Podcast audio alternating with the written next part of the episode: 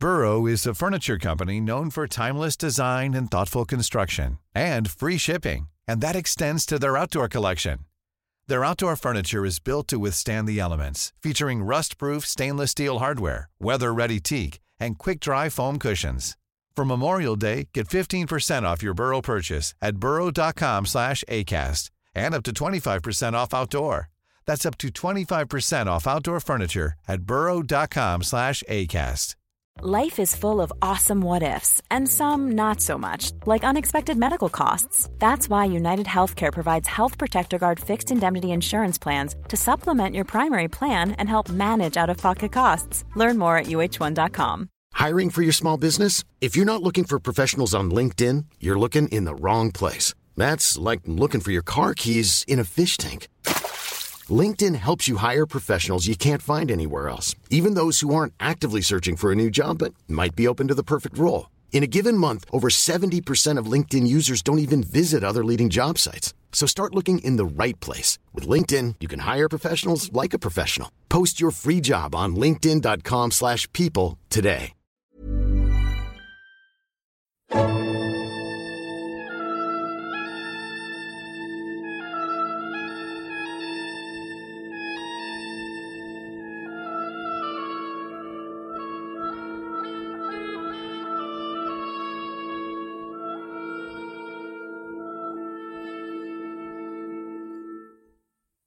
سلام. پادکست بوم اپیزود چهارم. من راستین کاوندیش هستم و اینجا از فلسفه صحبت می‌کنیم.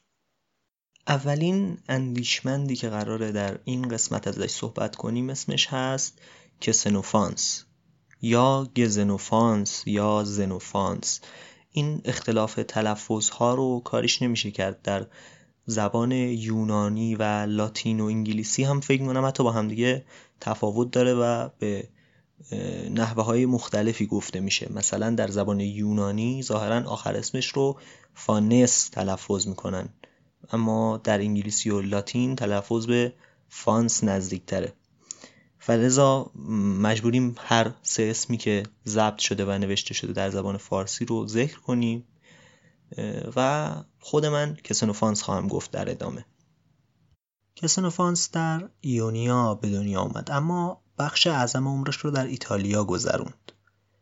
معمولا به عنوان فیلسوف جدی شمرده و شناخته نشده بلکه بیشتر به عنوان یک روشنفکر منتقد یک شاعری که ادیان رو نقد می‌کرده و دارای کلام برندهی بوده شناخته شده.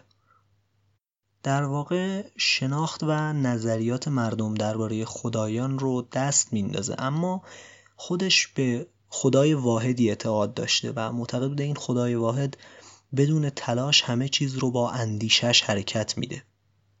حتی عقیده به تناسخ رو هم دستمایه شوخی قرار می‌داد و دست مینداخت مثلا قصه ای داره که در اون نقل می‌کنه.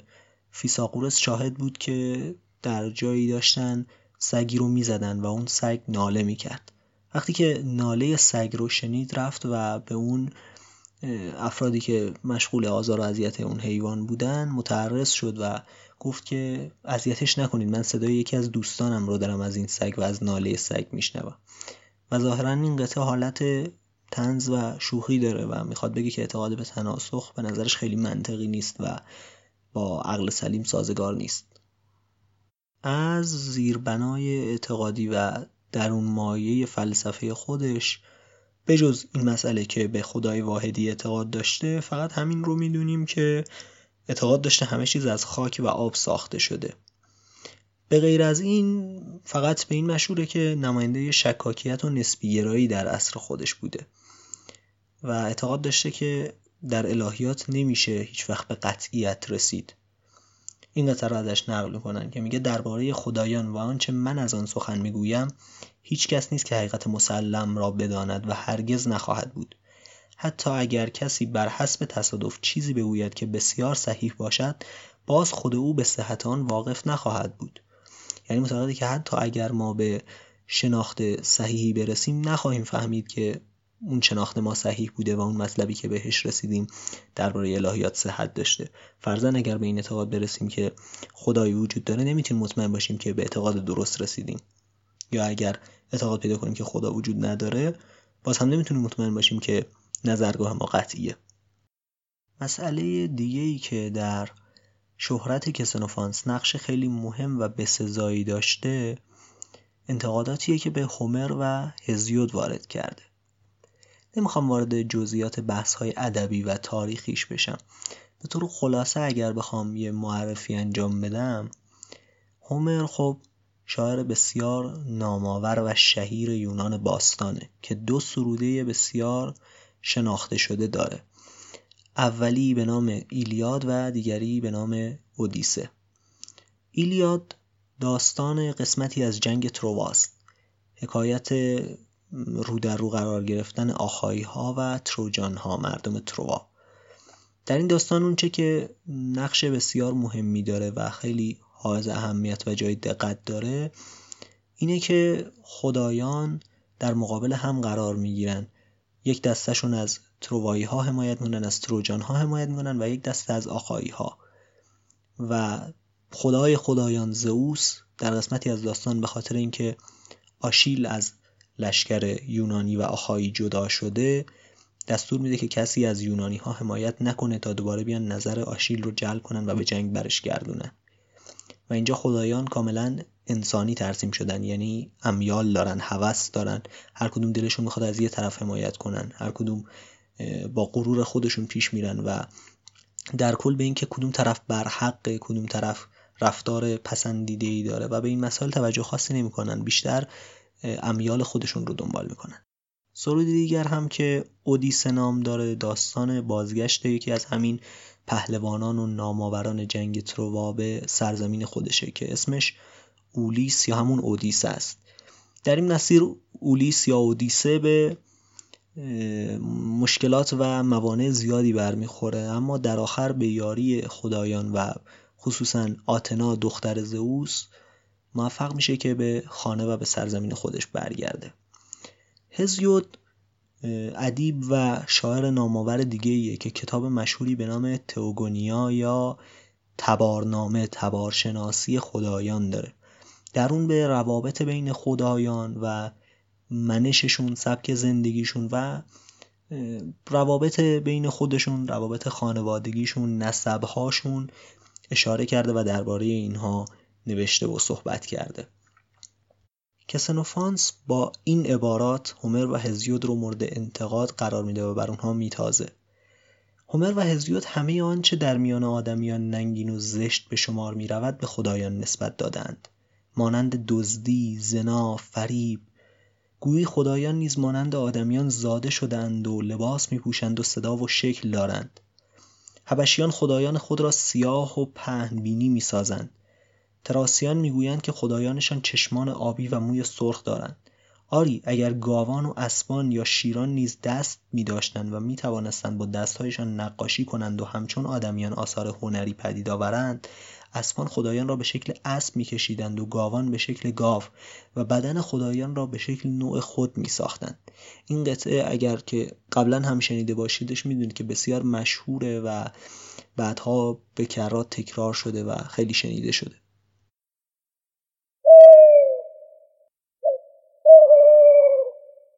فیلسوف بعدی که بهش می‌پردازیم اسمش هست راکلیتوس.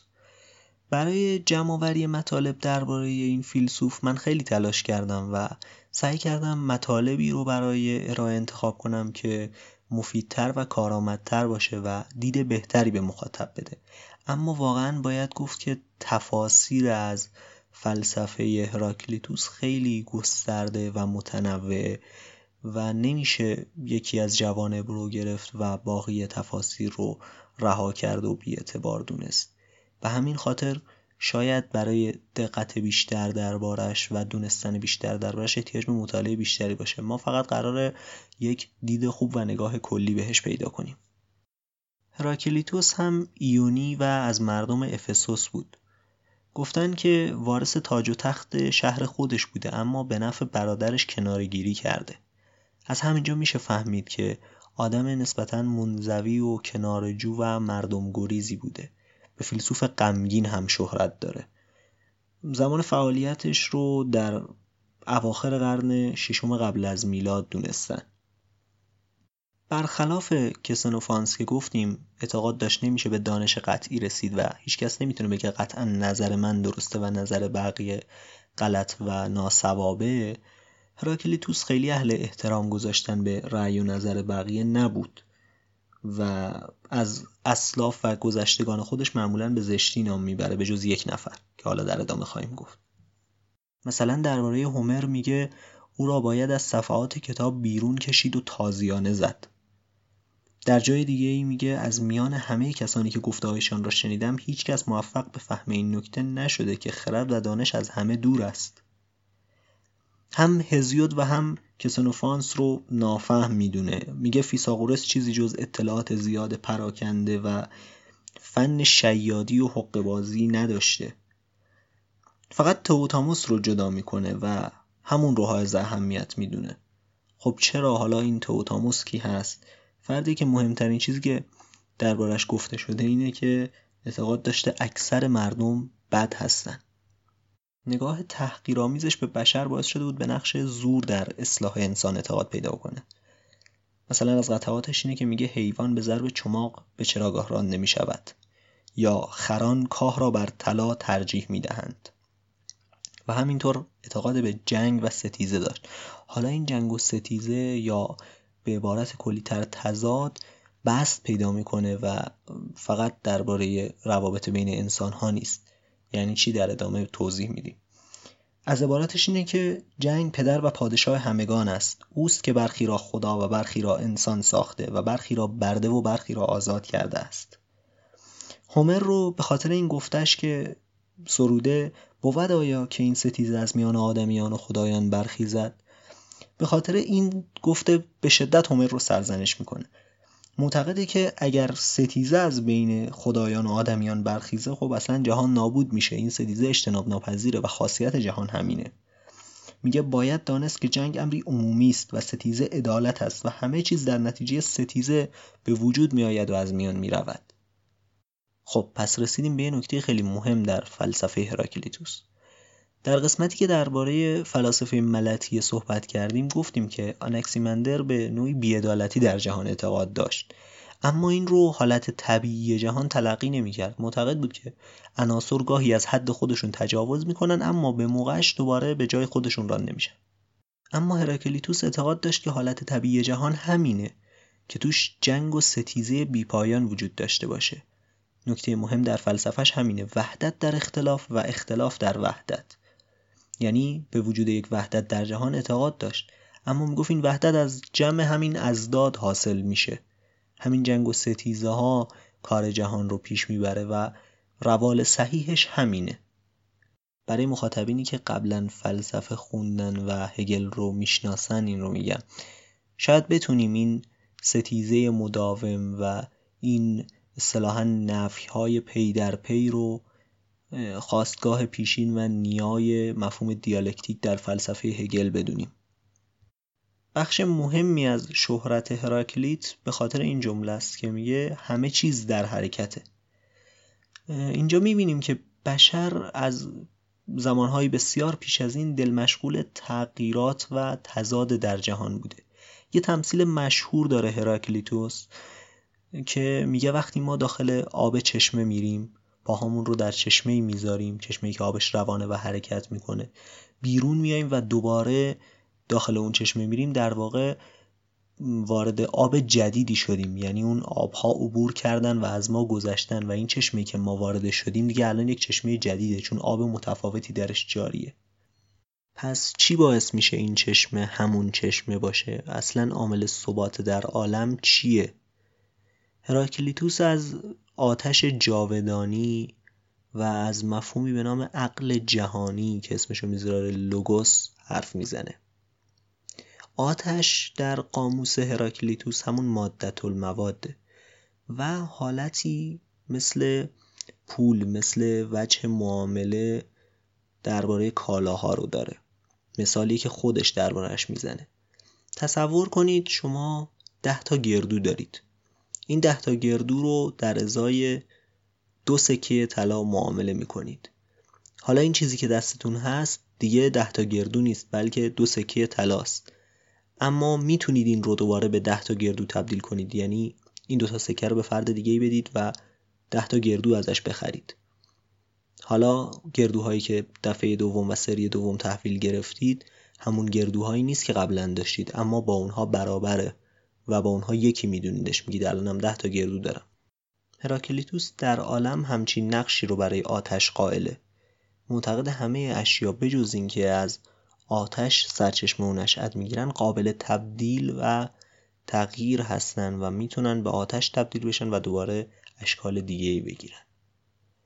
به جز این از یک مفهوم گفتیم به نام عقل جهانی صحبت می‌کنه که اسمش رو گذاشته لوگوس. میگه خدا همین عقل جهانیه. قانونی کلی که در همه اشیا هست و در همه چیز وحدت ایجاد می‌کنه و تغییر دائم در جهان رو بر طبق این قانون کلی معین می‌کنه. یه عقل انسان هم لحظه است در این عقل جهانی یا خلاصه ای از اون یا مجرا و راهی از اون. تصور کنید مثل آبراهی که از یک چشمه بزرگ کشیده شده باشه عقل ما انسان ها هم از عقل کلی جهانی نشأت گرفته. به همین خاطره که ما باید پیرو عقل باشیم و از مسیر عقلمون تخطی نکنیم. چون این عقل همون عنصر آتشین در انسانه. این عقل جهانی بعدها آرمان رواقی ها خواهد شد که بهش خواهیم پرداخت. نظریه اخلاقیش رو هم بر مبنای همین که میگه عقل عنصر آتشین در انسان تنظیم می‌کنه. اخلاقش رو نوعی ریاضت کشی غرورآمیز چیزی شبیه نیچه ترسیم و معرفی کردن. میگه روح ما یک بود شریف داره که همون بود عقلانیه و یک بود پست. اون قسمت شریف و عقلانی ما از آتشه و بود پست ما از آبه. پس شریف ترین روح در بین انسان ها خشکترین و آتشین ترین روح در بین انسان هاست امیال و حوث های انسان رو به اون عنصر مرتوب نسبت میده. یعنی ما اگر از خواسته های دلمون و حوث هامون پیروی کنیم در واقع روح ما رطوبت درش غلبه می‌کنه. اما اگر عقلانی رفتار کنیم و بر مبنای خردمون که عنصر آتشین در ماست رفتار کنیم روح ما خشکتر خواهد شد که این حالت شریفتر و ارزشمندتره. پس در واقع باید بگیم همون پرهیز از شهوات و خواسته های دل رو تشویق و ستایش می‌کنه.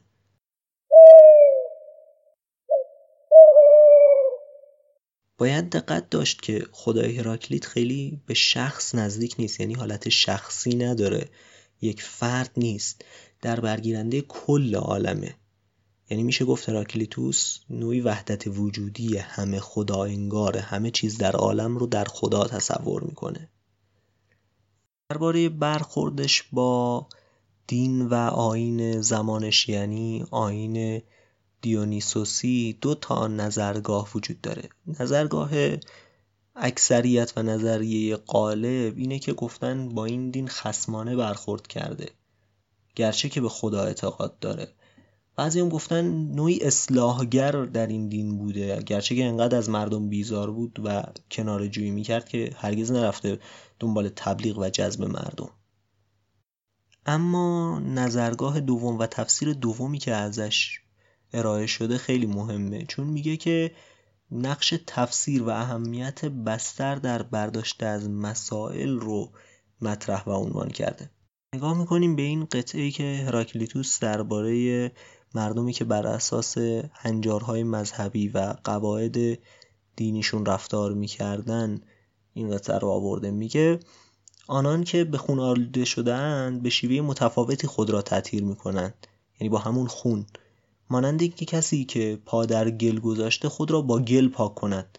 اما هر انسانی که ادعا کند فردی چنین کاری انجام داده یعنی قسمتی که گلی شده رو دوباره با گل سعی کرده پاک کنه دیوانه تلقی می شود. یا اینکه میگه آنان به درگاه این مجسمه ها دعا می کنند. گویی کسی که چیزی از خدایان و قهرمانان نمی‌داند بخواهد با در و دیوار حرف بزند. خب گفتیم برداشت اول از این قطعات و این گفته ها این بود که می‌گفتن خب داره این رفتارها و هنجارهای دینی رو مورد تمسخر قرار میده و با اینها مخالفت می‌کنه. برداشت و تفسیر جدیدتری که از این ارائه شده اینه که میگن در اینها قرار توجه و ذهن ما رو به سمت بستر فکری بکشونه. می‌خواد بگه که این رفتارها فقط در اون بستر و در اون فضای ذهنیه که معنا پیدا می‌کنه.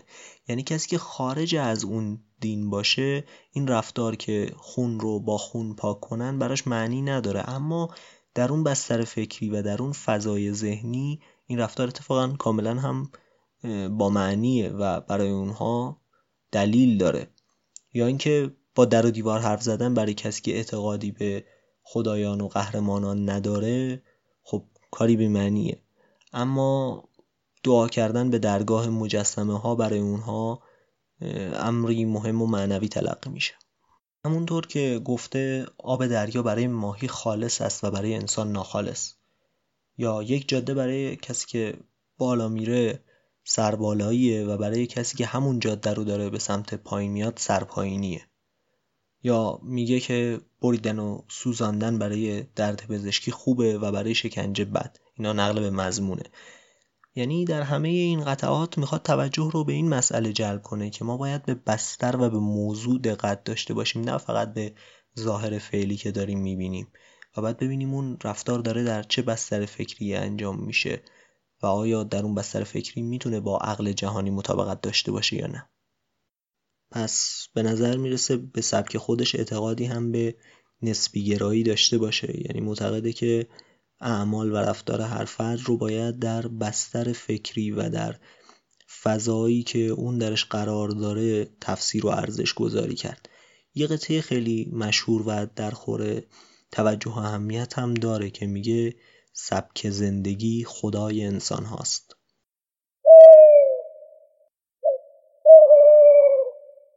از خلاقیت های هراکلیتوس اگه بخوایم صحبت کنیم می‌تونیم به تأکیدی که بر نقش ساختار و زبان در ارائه مفاهیم داشته هم اشاره کنیم.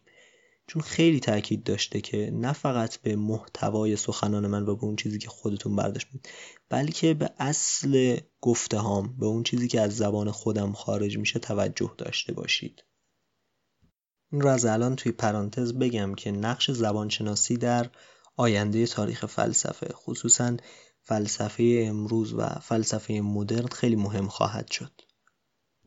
از قطعات مشهوری که تقریبا در ارتباط با همین مضمون داره اینه که میگه ایزدی که سروش غیبی را در دلفی در اختیار دارد نه سخن می‌گوید و نه پنهان می‌سازد بلکه با اشاره میفهماند. در توضیحش باید بگم که آپولو اون ایزدیه که اینجا ازش صحبت میشه که معبدی در دلفی داشته که در اون می‌گفتن از طریق کاهنه مطالب و پیشگویی های آینده رو به مردم منتقل می‌کنه. از داستانهای مشهور اون مثلا اینه که هرودوت نقل می‌کنه که کراسوس به اونجا میره و درباره آینده امپراتوریش درباره برنامه هاش برای لشکرکشی ها مشورت می‌خواد. عبارتی که اونجا میشنوه اینه که بهش میگن اگر از رودخانه هالیس عبور کنی امپراتوری بزرگی را نابود خواهی کرد. و کراسوس این رو به فال نیک می‌گیره. فکر می‌کنه که اگر از این رودخانه عبور کنه دشمن رو شکست خواهد داد و امپراتوری دشمن رو نابود خواهد کرد. اما دقیقا عکس این برداشت صحیح بوده و درست در میاد. یعنی از رودخانه عبور می‌کنه و امپراتوری خودش رو به باد میده. خب یه جنبندی خیلی کلی اگر بخوایم از مطالبی که درباره هراکلیتوس گفته شد داشته باشیم میشه اینها که اولا آتش رو به عنوان خمیرمایه جهان معرفی کرد. ثانیا تزاد و جنگ و ستیزه دائمی رو حالت عادی در عالم می‌دونست. و سوم که برای پاسخ به مسئله اینکه عامل وحدت در جهان چیه مفهومی به عنوان عقل جهانی یا لوگوس رو معرفی کرد. این قسمت از پادکست هم همینجا به پایان می‌رسه. خیلی خوشحالم که تا آخر همراهمون بودید و ممنونم که پادکست رو به بقیه هم معرفی می‌کنید. ایام بکام.